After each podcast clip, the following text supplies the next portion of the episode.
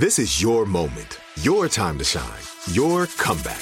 You're ready for the next step in your career and you want an education employers respect. So you're not just going back to school, you're coming back with Purdue Global. Backed by Purdue University, one of the nation's most respected public universities, Purdue Global is built for people who bring their life experience into the online classroom. Purdue Global, Purdue's online university for working adults. Start your comeback today at purdueglobal.edu. You're listening to American Shadows, a production of iHeartRadio and Grim and Mild from Aaron Mahnke.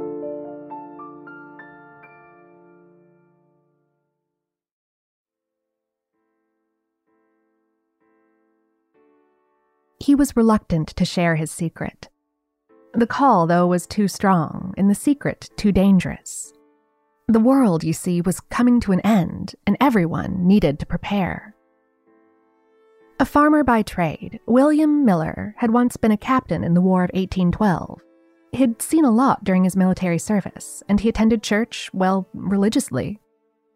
In 1816, though, he no longer believed in deism, the idea that there is a supreme being who's hands off. Certain the real truth was hidden in the scriptures, he searched until he found it in Daniel 8:14, which read, "Unto 2300 days, then shall the sanctuary be cleansed."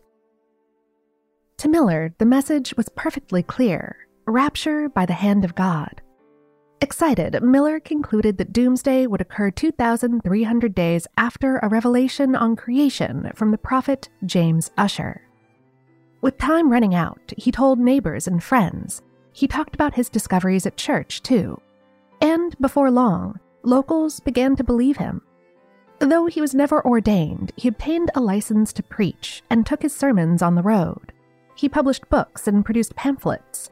In just six months, his message, are You Ready to Meet Your Maker? gained followers across the country. Of course, not everyone believed him. Angry mobs pelted him with eggs and rotten food. But their attempts to break up his sermons only made him more popular. After 300 lectures, followers of what had become known as the Millerite movement exceeded 50,000.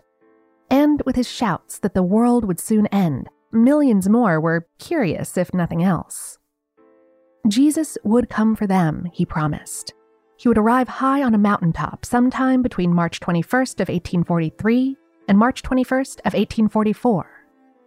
When that didn't happen, Miller admitted he may have been wrong and adjusted the date to April 18th of 1844. And when that date came and went, he became certain that the end of the world would happen on October 22nd of that year. Despite his being wrong multiple times, his followers doubled. When they met for services, their enthusiasm was equal to any big tent revival. Miller's popularity soared. One man, a dairy farmer who believed in Miller, gave away all of his cows. The reason? There wouldn't be anyone at the farm to care for them once he had gone up. Ascended, that is. And he wasn't the only one giving away their earthly belongings. Believers sold their land, gave away their jewelry and animals. They even busted up their furniture. They'd have no use for sofas and beds where they were going. Women cut off their hair and ripped the ruffles from their dresses. Wanting to be properly attired for heaven, they began to wear long, flowing white garments. In the late spring of 1844, a meteor flew across the sky at noon, and the cosmic event was all the proof the Millerites needed. The end was near. On October 21st, followers put on their ascension robes and, believing that Christ had chosen Mount Wachusett, climbed to the top and waited. Others, who were physically unable to climb that far, felt that apple trees were their next best bet. An entire family had perched themselves in the tops of trees in a local orchard, and when a pair of travelers passed by, a man in the tree asked if they were aware that the world would end by daybreak. One, a reverend, said that the matter didn't affect him as he lived in Boston. The second, author Ralph Waldo Emerson, told him, The world doesn't affect me. I can get along without it. As the sun set, the Millerites waited, eager to meet their maker. By sunrise, though, it became clear he wasn't coming. The Millerites had just suffered the great disappointment. and now that the world wasn't ending, they began to suffer Great Depression. They'd given away everything, and many were now homeless and broke. Newspapers printed their story, or at least some version of it. Many Millerites claim that reporters made up the part about the robes. Today, though, the story is widely accepted as fact. But what happened? How did so many people come to believe Miller? Historians speculate that it might have been because powerful leaders and trusted experts hadn't told the public otherwise.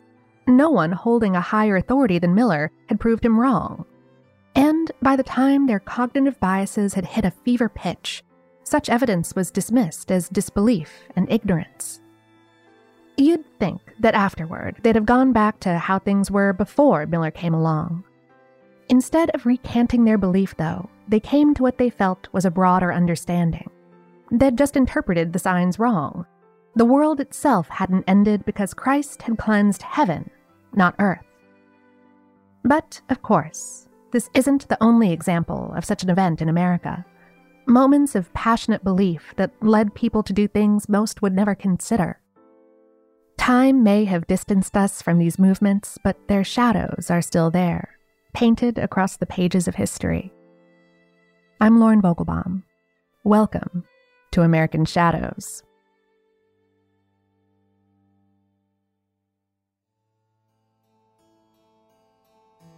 The churchgoers in the town of Enfield, then still part of Massachusetts, were what their pastor called stubborn, maybe even lax in changing their less than Christian ways compared to neighboring towns.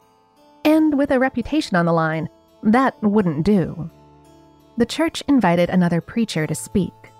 Jonathan Edwards accepted the invitation and took the task seriously. If his speech didn't whip the pastor's flock into shape, nothing would.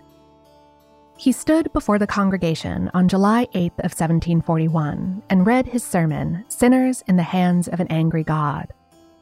He had already delivered the speech to his own flock not long before, and to great success. His vivid descriptions of hell and the evil he'd observed in the real world, coupled with scriptures showing that certain behaviors were a beeline to Satan's doorstep, had the terrified flock gasping and screaming. There is nothing that keeps wicked men at any one moment out of hell, Edwards railed, but the mere pleasure of God. More gasps erupted from the crowd as Edwards continued his seething sermon, informing them that such sinners deserved what was coming to them that witnessing the bad events in life was just a taste of the horrors Satan had waiting for them. At any moment, he told them, God might allow Satan to seize their souls. God had given them chance after chance, and now he was furious with them. Not only might he rain down his wrath on them, he'd let Satan have their souls, too. The congregation cried out for help, for counsel. Edwards wasn't done, though, not by a long shot. He continued to quote scripture and blend it with story after story at a fierce and unrelenting pitch.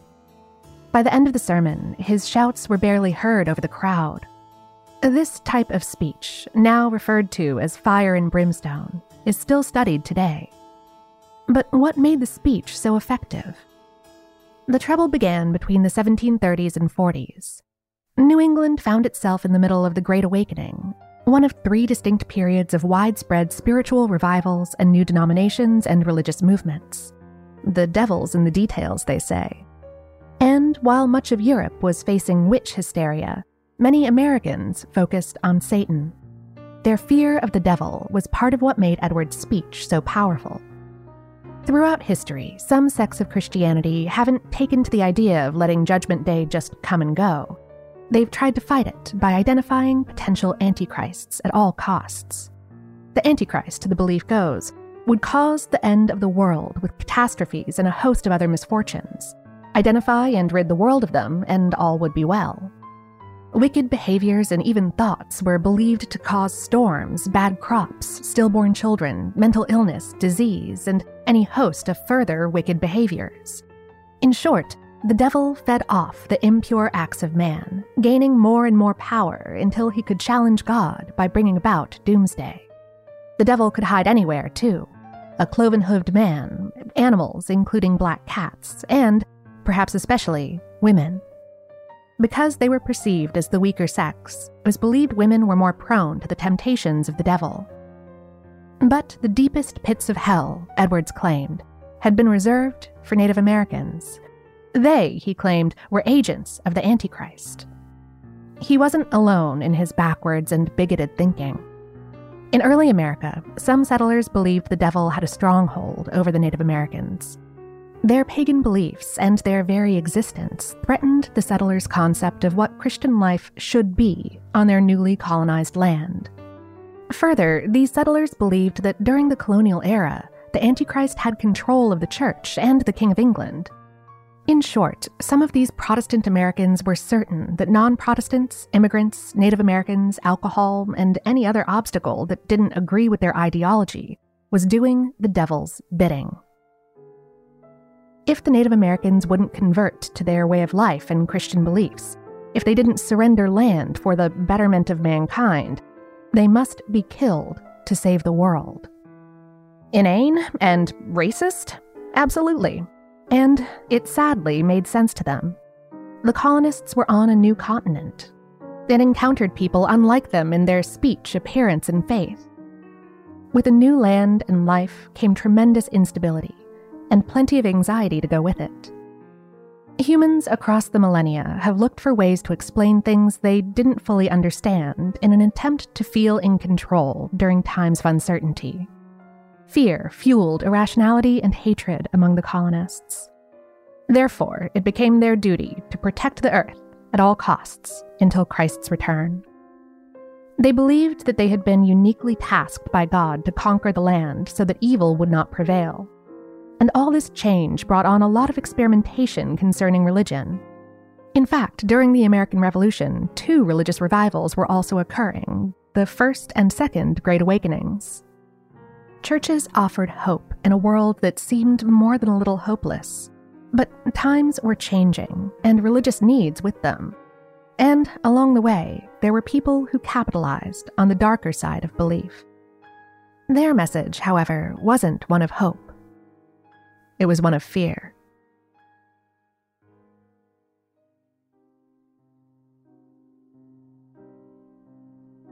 Rhoda Sly was just 13 when she married 23 year old Ira Wakeman in 1800.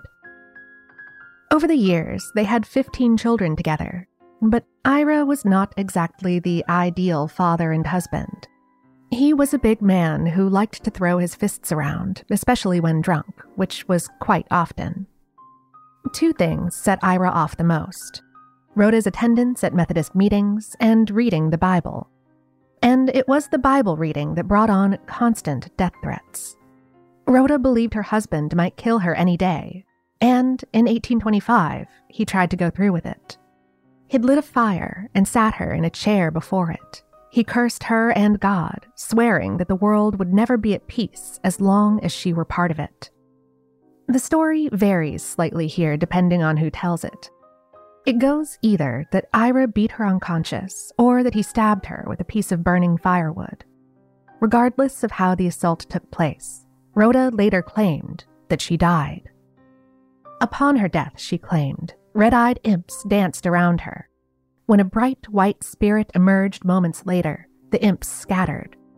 And that spirit took her by the hand and escorted her up into the clouds.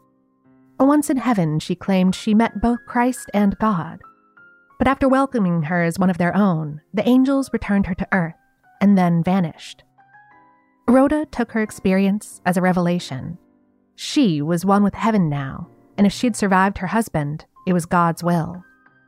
After all, her husband was an agent of the devil, put on earth to kill her, and he had tried to do just that. He had failed, though, because Rhoda had been chosen by God. When she awoke, she left him and went to live with her daughter, Caroline. Determined to spread the word, she began preaching door to door.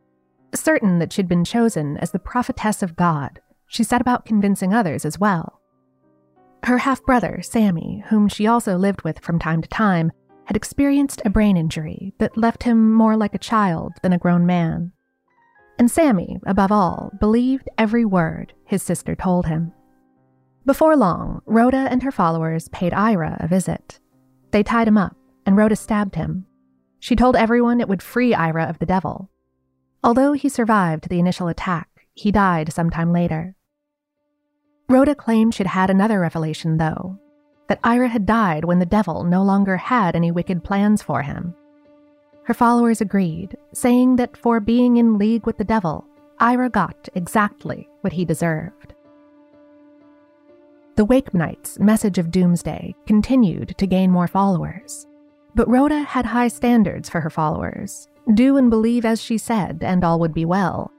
Disagree, though, and she would expose them as being the Antichrist. And that criticism was extended to the churches full of believers around her. Once, after watching people enter one of these churches, she openly wept. She woke her daughter Caroline in the middle of the night, claiming that heavenly spirits wouldn't let her rest. They came to her night after night, she said, begging her to preach in the churches. In 1852, though, Caroline's husband, Ephraim, dared to speak out. Mother, he said, there is nothing in your doctrines. It's all a delusion.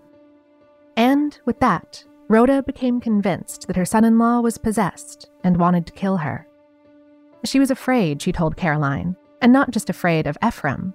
Rhoda claimed another of her son in laws, Charles Willoughby, was also possessed. According to Rhoda, Charles had not only caused a winter's worth of storms, but had also plagued Sammy with thousands of imps that crawled over his head and back. But, like her husband, Ephraim, Caroline felt the stories about the imps pushed things too far, and she expressed her thoughts to her mother. As you might expect, Rhoda wasn't at all pleased. Don't call me mother, she shouted. Anybody that wants to kill me needn't call me mother. Rhoda would disown Caroline. Then she, Sammy, and another follower named Thankful Hershey moved to New Haven, Connecticut. There, they found a small house by the Grove Street Cemetery, practically under the eaves of Yale University. They sold fruit, syrups, and herbal medicines, and even boarded children to earn additional income. Rhoda preached to nearby farmers and workers, meeting with them every Sunday and once more later in the week. Charles Sanford, fresh from his release at the Hartford Retreat for the Insane, joined them in hopes that Rhoda could cure him of his mental illness. But he wasn't her only new follower. A 17 year old named Amos Hunt also joined up and quickly rose to the ranks of the Wakemanites. Sometime later, Amos and his wife arrived for a meeting bearing pies and cakes. Rhoda ate a slice of pie and then polished off one and a half of the cakes all on her own it's probably no surprise that she became sick. But Rhoda claimed that the sweets had been laced with poison and had nearly killed several followers, although there's no record that anyone else fell ill. For days, Rhoda lay sick in bed before visiting her doctor. His diagnosis? Insanity. Undaunted, she claimed Sammy was having a Yale chemist test the remaining cakes. But even before he announced his findings, she told her followers that enough poison had been found to kill at least 10 men. The poison in question hadn't been arsenic, though. She said that as a prophet of the Lord, she was immune to that. No, she claimed the cakes had been made from something worse a concoction of men's brains, oil of their bones, the eyes of dogs and roosters, basil, topaz, copper, zinc, platina, and toad entrails. Some Wakemanites thought Hunt and his wife had made the poisonous cakes to determine if Rhoda was divine or merely human. Hunt, though, was instantly accused of being the devil's agent. Sammy even suggested that Hunt should die for his sins against the prophetess. Well, that, or pay a cash settlement. Perhaps surprisingly, Hunt paid $500. And none of this sat well with the rest of the Wakemanites. Rhoda's disciples began to wonder how the prophetess hadn't seen the betrayal coming. But worse than that, they were shocked that she'd accepted a payoff from a man of sin. Rhoda attempted to regain her followers' trust with more lies and fear. The world would inevitably be destroyed, she told them. Taking the money had placed an evil influence on every one of them, not just her. Frightened by the prospect, they wanted to know how to save themselves. Not surprisingly, Rhoda told them exactly what had to be done.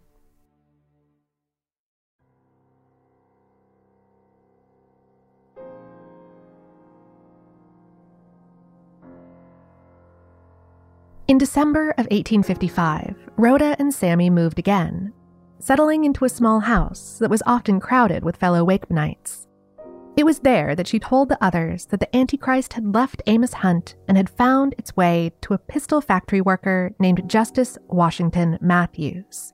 He had attended a few of their meetings, often accompanying one of their own, Maritable, and her sister, Polly. Justice didn't care much for Rhoda, and the feeling was mutual. The damning evidence against Justice had been that his wife had suffered a convulsion around the same time that Rhoda had fallen ill. The timing, she claimed, had not been a coincidence. The Antichrist had taken possession of justice, and now the Wakemanites must wage a battle to rid him of the devil. Oddly, Justice didn't object to their first attempt at exorcising the devil from him. Maybe he felt pressured, or maybe he felt that the tea they wanted him to drink, brewed from the bark of a witch hazel tree, wasn't so bad. Afterward, though, Rhoda determined that the tea hadn't worked. Believing that Justice was still possessed, the Wakemanites began to pray over him. But when no one witnessed a spirit leaving his body, they began to plead with him to give up the demon. Rhoda, however, had a different solution in mind blood. On December 23rd, she and her followers conducted Sabbath worship in an upstairs bedroom. All told, 15 people came and went for services that day and throughout the evening.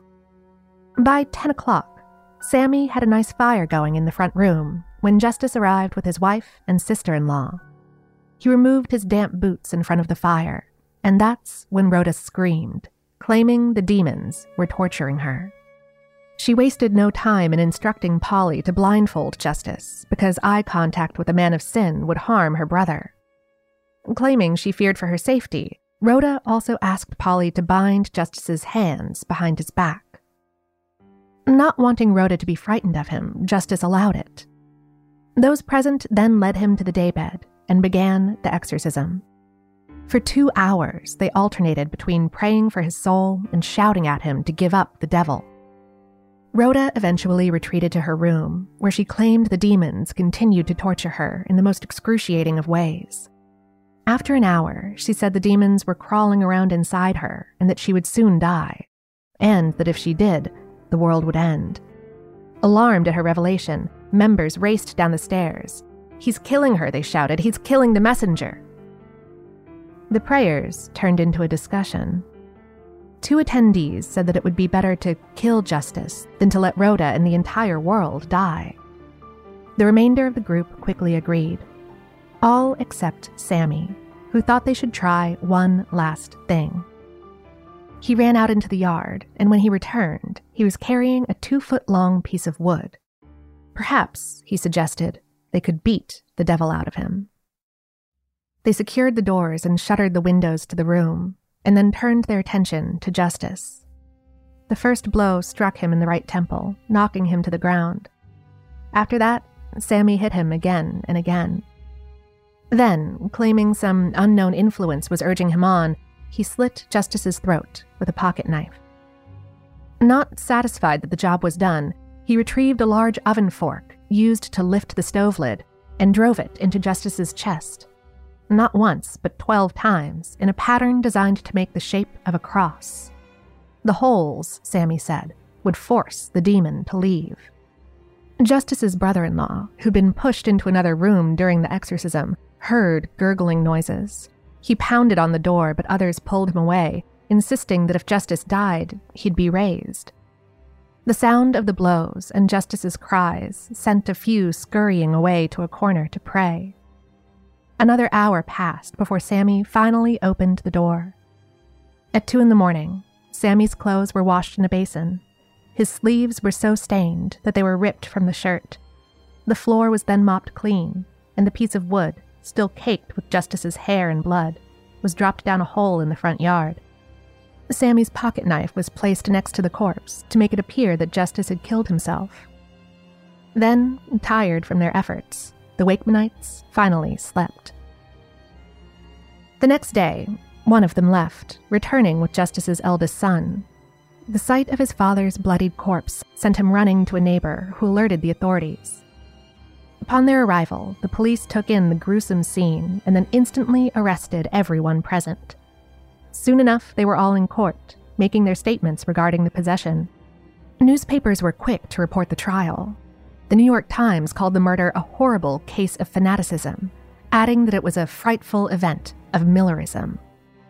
By then, the American public often thought cases of violence or public insanity were due to Millerism. But on the 26th of December, Sammy confessed, and Rhoda's imaginary world collided with reality. She and the others awaited the grand jury's decision from a prison cell. While she did, she took to writing letters to various ministers and lawyers. Those messages alternated between pleas and threats. She would surely die in prison, she claimed, and her death would be avenged by God. It wasn't her own life that hung in the balance, it was the fate of the world. That following January, Rhoda, Sammy, and the other Wakemanites sat in court once more. Rhoda again insisted that the world would end if they found her guilty, though she might decide to permit everyone to live a little while longer. However, she could call for Judgment Day whenever she felt like it. The trial dragged on until April. Members of the community, family, and experts all took the stand to testify. And it was determined that none of the defendants were competent enough to stand trial. Rhoda and Sammy openly wept, while others had difficulty with the court's finding that she was clinically insane. A New York Tribune journalist sat before her and jotted down notes. Despite the ruling of insanity, a grand jury still convicted the entire group. Sammy was found guilty of murder, while Rhoda and the other followers were convicted as accessories before and after the fact. Naturally, Rhoda was happy to tell her side of the story. How her followers were simply trying to save her and all of humanity. Killing Justice had been the only way to rid him of the evil inside him. She claimed that, sadly, when Justice had died, the evil spirit inside him had left and had spread far and wide into the world. She settled back in her seat and offered the reporter one last bit of advice for his readers. Those who remained devoted to her had no need to worry, though. As long as they remained free, they would continue to seek out more men of evil. And, if they found them, they'd each be put to death. Until then, she cheerfully urged, readers should brew a strong cup of witch hazel tea.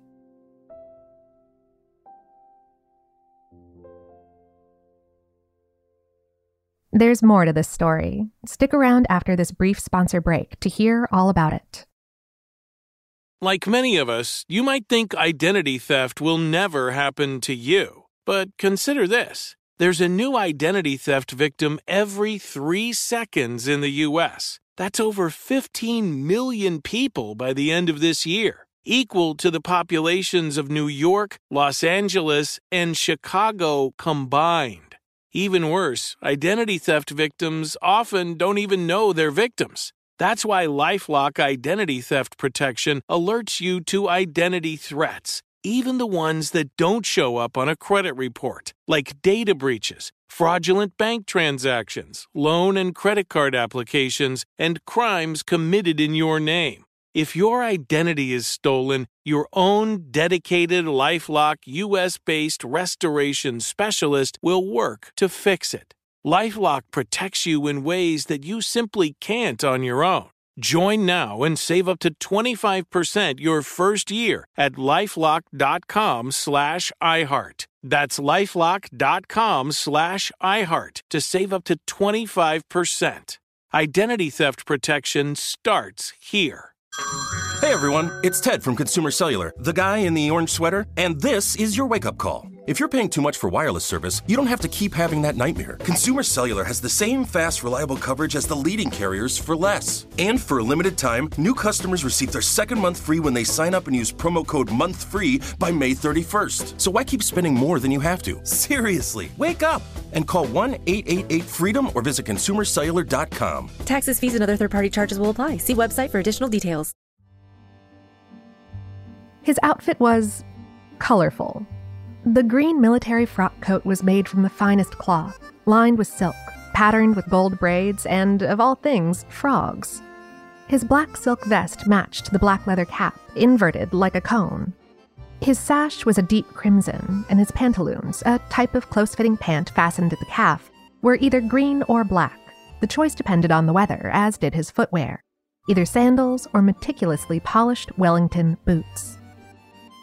As eye catching as it was, none of those were as important to him as the fine double edged sword he wore. And even that paled compared to the iron rod he carried. The rod, he believed, was instrumental in ruling the world. Orphaned at seven and raised by strict elders of the Presbyterian Church, Robert Matthews spent a brief stint as a shopkeeper, a husband, and a father. But all that held him back from what he considered his true calling and pursuit spiritual perfection and religious truth. He preached to anyone who'd listen, mostly about doomsday. Customers, and then employers, found his outbursts and fits of violent rage more than a little frightening, which, as you might guess, made earning a living difficult. Lack of employment kept his family in poverty, though he was adamant that it was his wife's fault, not his. Not just regarding the jobs, either. She was his undoing for everything that went wrong, and he kept a rawhide strap to beat her with. He was certain his wife was filled with evil spirits. He'd tried to join an evangelical Christian church in Argyle, New York, but like the customers and employers, the congregation there found his laziness, fits of rage, and violence abhorrent. On June 20th of 1830, he was arrested for disrupting service. After his release, he moved to Manhattan, leaving his family behind. He preached on street corners, asking people to address him as the Prophet Matthias. His message was that of a male dominated kingdom of God, with him as the king on earth. He had learned of another prophet, though, one with a large following.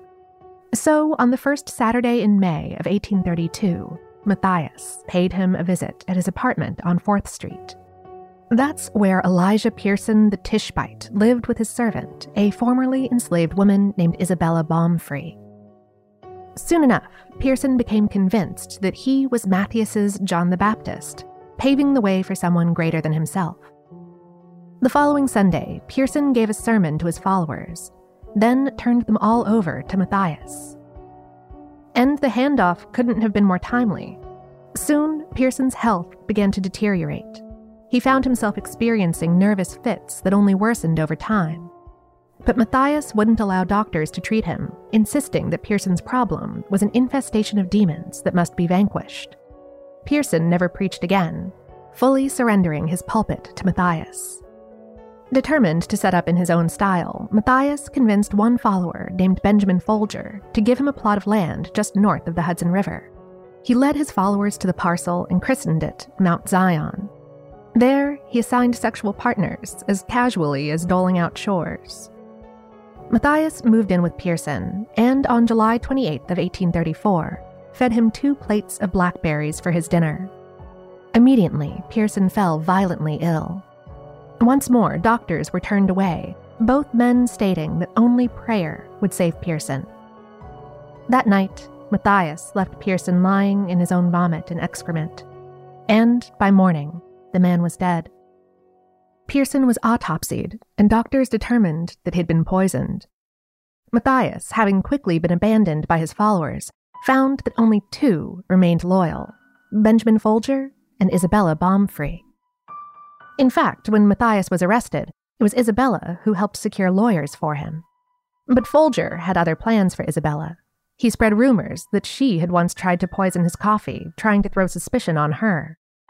Angry, Isabella retaliated by filing a slander suit against him. Folger didn't worry about it much. He was confident that no white male jury would believe the word of a black woman. But he was wrong about that. Isabella won, and the court granted her $125, which is roughly 4,000 today. During Pierson's murder trial, one of the doctors unexpectedly withdrew his earlier statement of poison, claiming he'd found no such evidence of arsenic. Without enough proof against him, Matthias was ultimately released. He quickly fled New York and headed west. Isabella, however, stood her ground and stayed in New York, and she was used to fighting for herself. The lawsuit against Folger hadn't been her first either. She had previously sued her former owner, a man who had illegally sold her son Peter. A white family helped intervene, and together they took the man to court to win her son back. The case made her one of the first black women to take a white man to court and win. In 1843, Isabella found a different spiritual calling. she became an activist for women's rights and a staunch supporter of the abolition of slavery.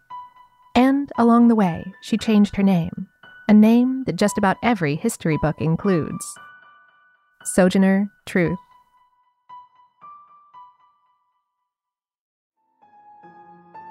American Shadows is hosted by Lauren Vogelbaum. This episode was written by Michelle Muto with researcher Robin Miniter and produced by Miranda Hawkins and Trevor Young, with executive producers Aaron Mahnke, Alex Williams, and Matt Frederick. To learn more about the show, visit grimandmild.com. For more podcasts from iHeartRadio, visit the iHeartRadio app, Apple Podcasts, or wherever you get your podcasts.